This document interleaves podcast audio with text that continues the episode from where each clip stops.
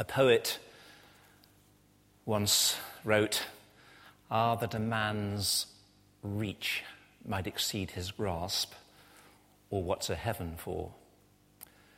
And Lord, we feel oftentimes that our grasp is very feeble, that we can cling on to so little of what you have revealed for us. But now we ask you by your Holy Spirit to extend our reach and to enable us to grasp more of what you have for us and more of what you would call us to. In Jesus' name, Amen.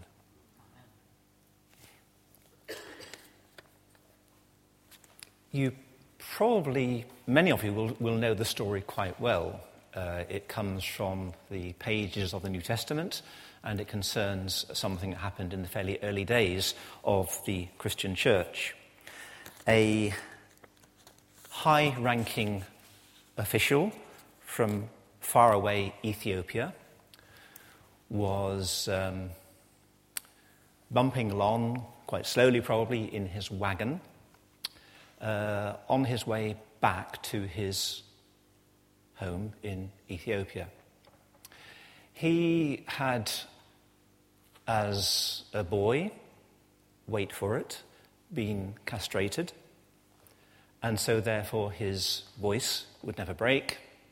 He would never have hairs on his chest or on his chin. Uh, he would never have a manly, muscular physique. And most significant of all, perhaps, he would never father any children. But as a eunuch, he would be particularly trustworthy as an official for two reasons. Firstly, he would be unlikely to meddle with uh, the women in the king's harem. And secondly, because he would never have any children of his own, he would have no um, uh, family to give money to, and so therefore he'd be less likely to fiddle the books, fiddle the accounts, and embezzle any money. So there he was, our Ethiopian eunuch. Somehow he's become interested in and somewhat committed to the God of Israel, and he's been up to Jerusalem to worship this God. And now he's making his way back in this wagon of his, and he's reading from the scriptures. And just at that moment, miraculously, a Christian by the name of Philip arrives. Just as the man and the practice of the day would have been to read out, uh, loud, so Philip didn't need a miracle to know what this Ethiopian eunuch was reading. The passage he was reading was He was led like a sheep to the slaughter and as lamb before the shearer is dumb, so he did not open his mouth. In his humiliation, he was deprived of justice. Who can speak of his, his descendants? For his life was taken from the earth. And uh, the eunuch asked Philip, Who is the prophet talking about? Who is that all about? And then we read, you can read this for yourself in Acts chapter 8. Then Philip began with that very passage of Scripture, which, is, of course, is Isaiah chapter 53, and told him the good news about Jesus. Now, it's usually the case in Scripture that conversations like that are seriously truncated. We only get the gist and the main point. And I'm sure, well, I know that, uh, I'm certain that many other things will have happened in the course of that conversation, which pretty quickly uh, reached there's some water. What's to stop me being baptized? And so the man was baptized. But I wonder, and I hope it's not too fanciful, to wonder whether there might have been another question on that Ethiopian eunuch's mind. He, we know he asked the question, Who is that passage in Isaiah 53 about? But he might well have also asked Philip, Who is that passage in Isaiah for? And if so, Philip could well have, and now we finally get round to the point, Philip might well have pointed him to Isaiah chapter 56, eight verses of which Hilary read for us earlier. So now I'll ask you to turn with me to Isaiah 56. It's page 742 and 743 in the Bibles, and I think be most helpful to us all if you can have sight of a Bible um, over somebody else's shoulder if you don't have one of your own. Yes, I knew I'd be using that chair before long. Um, so, this is the last section, what scholars regard as the last section of, uh, of Isaiah. And um, even though scholars will and do discuss endlessly exactly who and exactly when this stuff was written, it's clear enough that it pertains, it relates to things that were happening roughly 500 years before the coming of Christ. Uh, the book, uh, the prophecy of Isaiah, um, uh, speaks of the, of, of the banishment of God's people in exile in Babylon, and then also it speaks of their return. And these later chapters of Isaiah speak of the beginnings of that return from the Babylonian exile back to the promised land. Uh, a promised land which, was, uh, which uh, created all kind of problems for them because they were still under Persian rule, and it was by no means straightforward them repopulating that land and the city of Jerusalem, as we read in the books like Ezra and Nehemiah. So that's to whom is addressed. But the Ethiopian eunuch may have well have wondered, uh, yeah, but does any of this relate to people like me? Um, and just as Isaiah chapter 53, we believe, uh, in a most miraculous and wonderful way, relates to the gospel, just as Philip pointed out to the Ethiopian eunuch. So I believe that we can find, and as Philip would have been able to point out to the Ethiopian eunuch, uh, he would have been able to find in this section here, Isaiah 56 and verses 1 to 8, further details about what we regard as the gospel the good news that we know and understand to be revealed supremely in Jesus Christ. I find in this passage, first of all, a gospel welcome, and second of all, I find in this passage gospel entailments, and third of all, I find in this passage gospel blessing. I want to take you through each of those in turn gospel welcome, gospel entailments, and gospel blessing. Now, the gospel welcome I find all over the place here. Um, but I want you to notice uh, in your Bible that the address is, first of all, very general. It's addressed to anybody and, and everybody who will, who will read or listen. This is what the Lord says maintain justice and so on. There's, there's a general address. But pretty quickly, the people addressed are specified particularly as verse 4 eunuchs, and verse 6, foreigners. Now, do you see why I started off with the Ethiopian eunuch, a foreigner who was a eunuch, obviously? And what we see here is uh, a, marvelous uh, aspect of the fulfillment of an age old promise that God, that the Lord had made to and through Abraham, going right back to the 12th chapter of Genesis, when uh, God promised to Abraham, uh, through you, all people on earth will be blessed. Please notice that. Please uh, let's drink that truth in. Right back in Genesis, the promise is all people on earth will be blessed through you. And the Old Testament, even though we understand the Old Testament to be primarily about a particular people, the children of Israel, who later became known as, as the Jewish people, even within the pages of the Old Testament, not only here, but in many other places and ways, we realize that God's intention has already always been to bless all peoples of the world. Do you remember Rahab, a prostitute from Jericho? Do you remember Ruth, a Moabitess, a foreigner, who became part of the ancestry of the Lord Jesus himself and of, uh, before that of David, of, of, of King David? Now, those who like to find contradictions in the Bible will say, aha, but it says in Deuteronomy 23 that foreigners and eunuchs must not be allowed into the fellowship of God's people.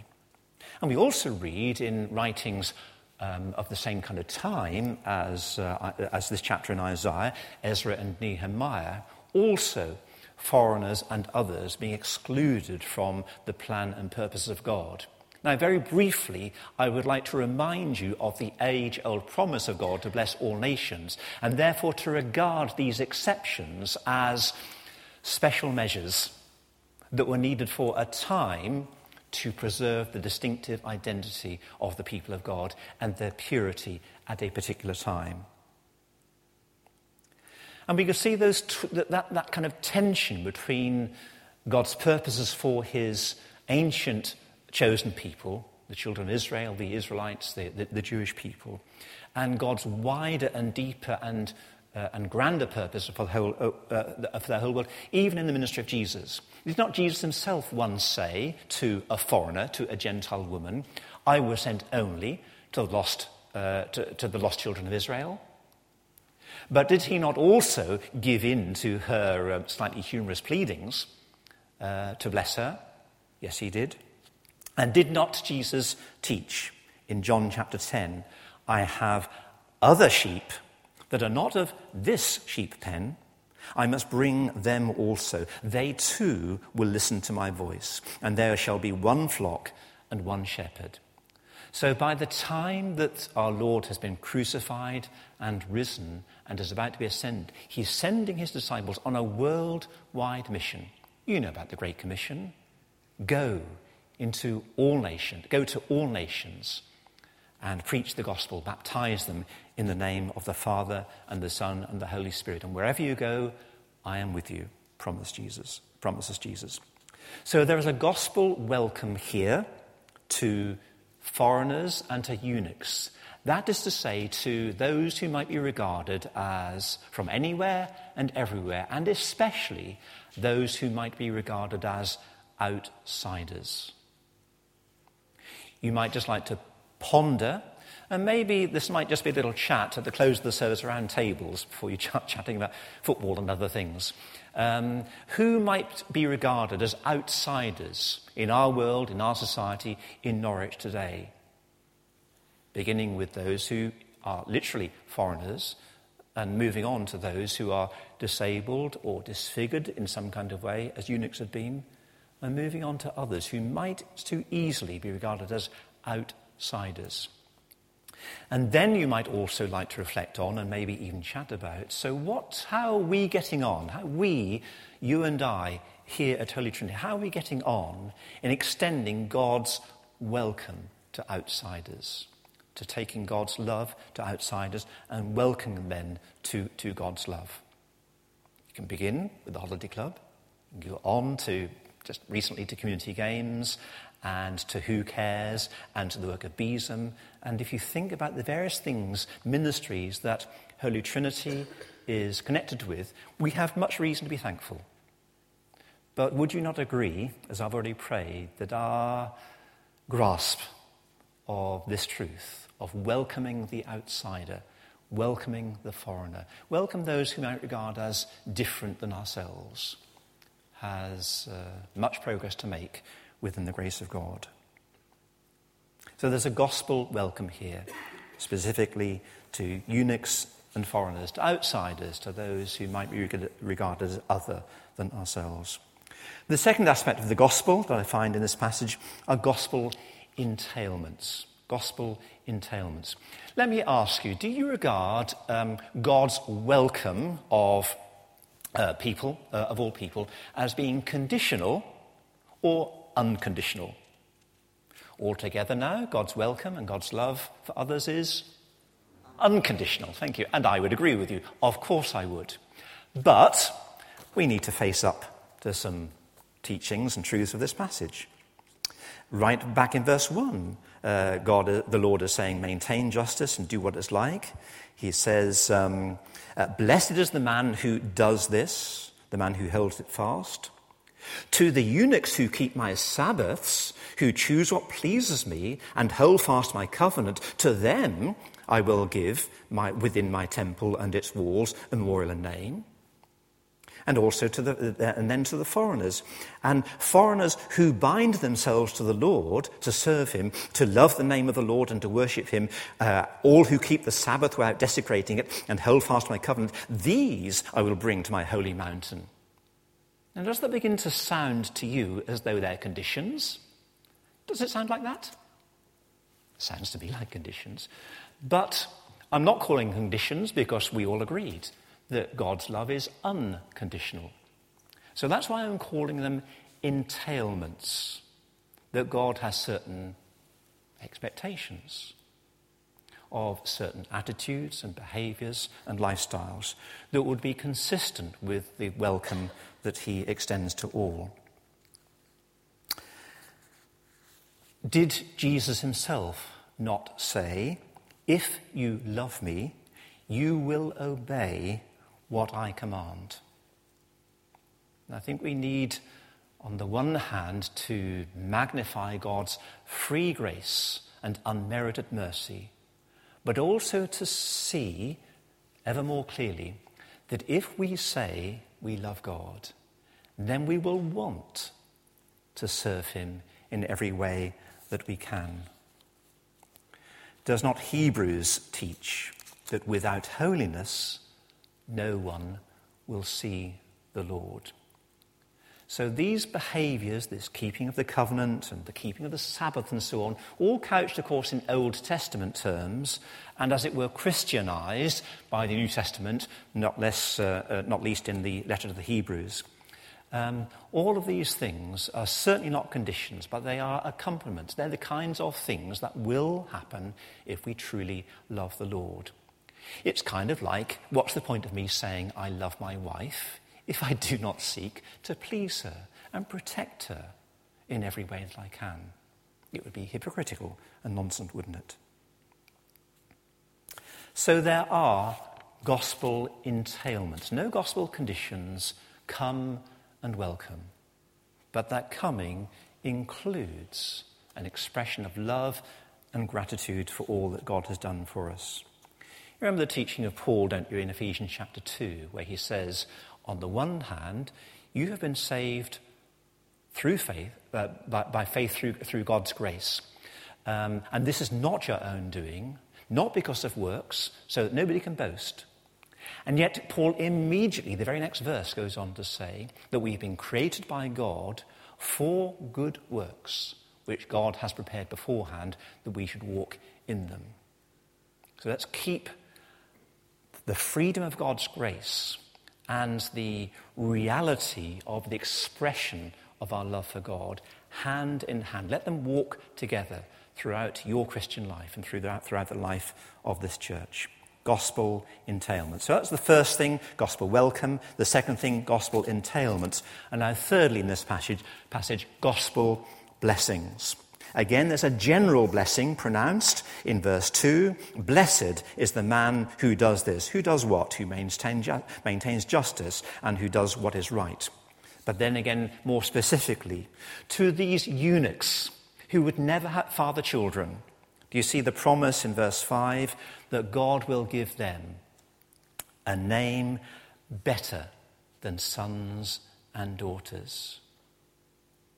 How many childless women and men, I suppose women especially, have made the one thing that they would want. Oh, just give me a baby, give me a child. And we have it's, in, uh, that in Scripture, of course, Elizabeth and, and, and, uh, and uh, Samuel's mother, Hannah, uh, uh, and so on.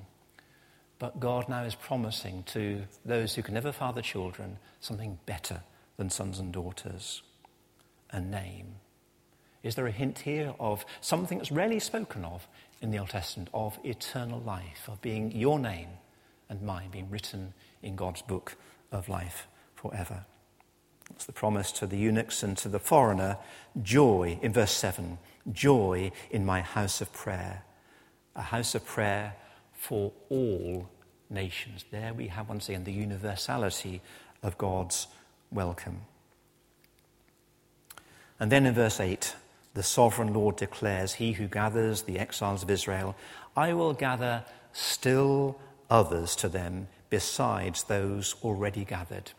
Yes, there's a welcome to those who might be thought to be beyond the pale, to the maimed, the disfigured, the mutilated, the eunuchs, and also to all foreigners, but still others besides those already gathered. In Africa, what a vast harvest must have followed, or did follow, the conversion of that Ethiopian eunuch. A harvest that's still being reaped this very day, isn't it? And what a vast har- harvest may yet be reaped as we extend in God's name this gospel welcome and commit ourselves to these gospel entailments and experience this gospel blessing, which is to know God and rejoice in Him above all things. Let us pray. Gracious God, we thank you for the gospel, the good news that we find even centuries before the coming of your dear Son, Jesus Christ. We thank you that prophets like Isaiah looked into these, these things and, under the guidance of the Holy Spirit, saw with astonishing clarity what you were about. Thank you for the promise, all those years before that, to Abraham. May we grasp a sense of the, of the hugeness and the scale of your vision and of your love and reach out to those near and far, to those who are like us and those who are unlike us, those we consider one of us and those who we might be tempted to consider to be outsiders. And uh, may this church be known as a church which welcomes which reaches out with that kind of love. Amen.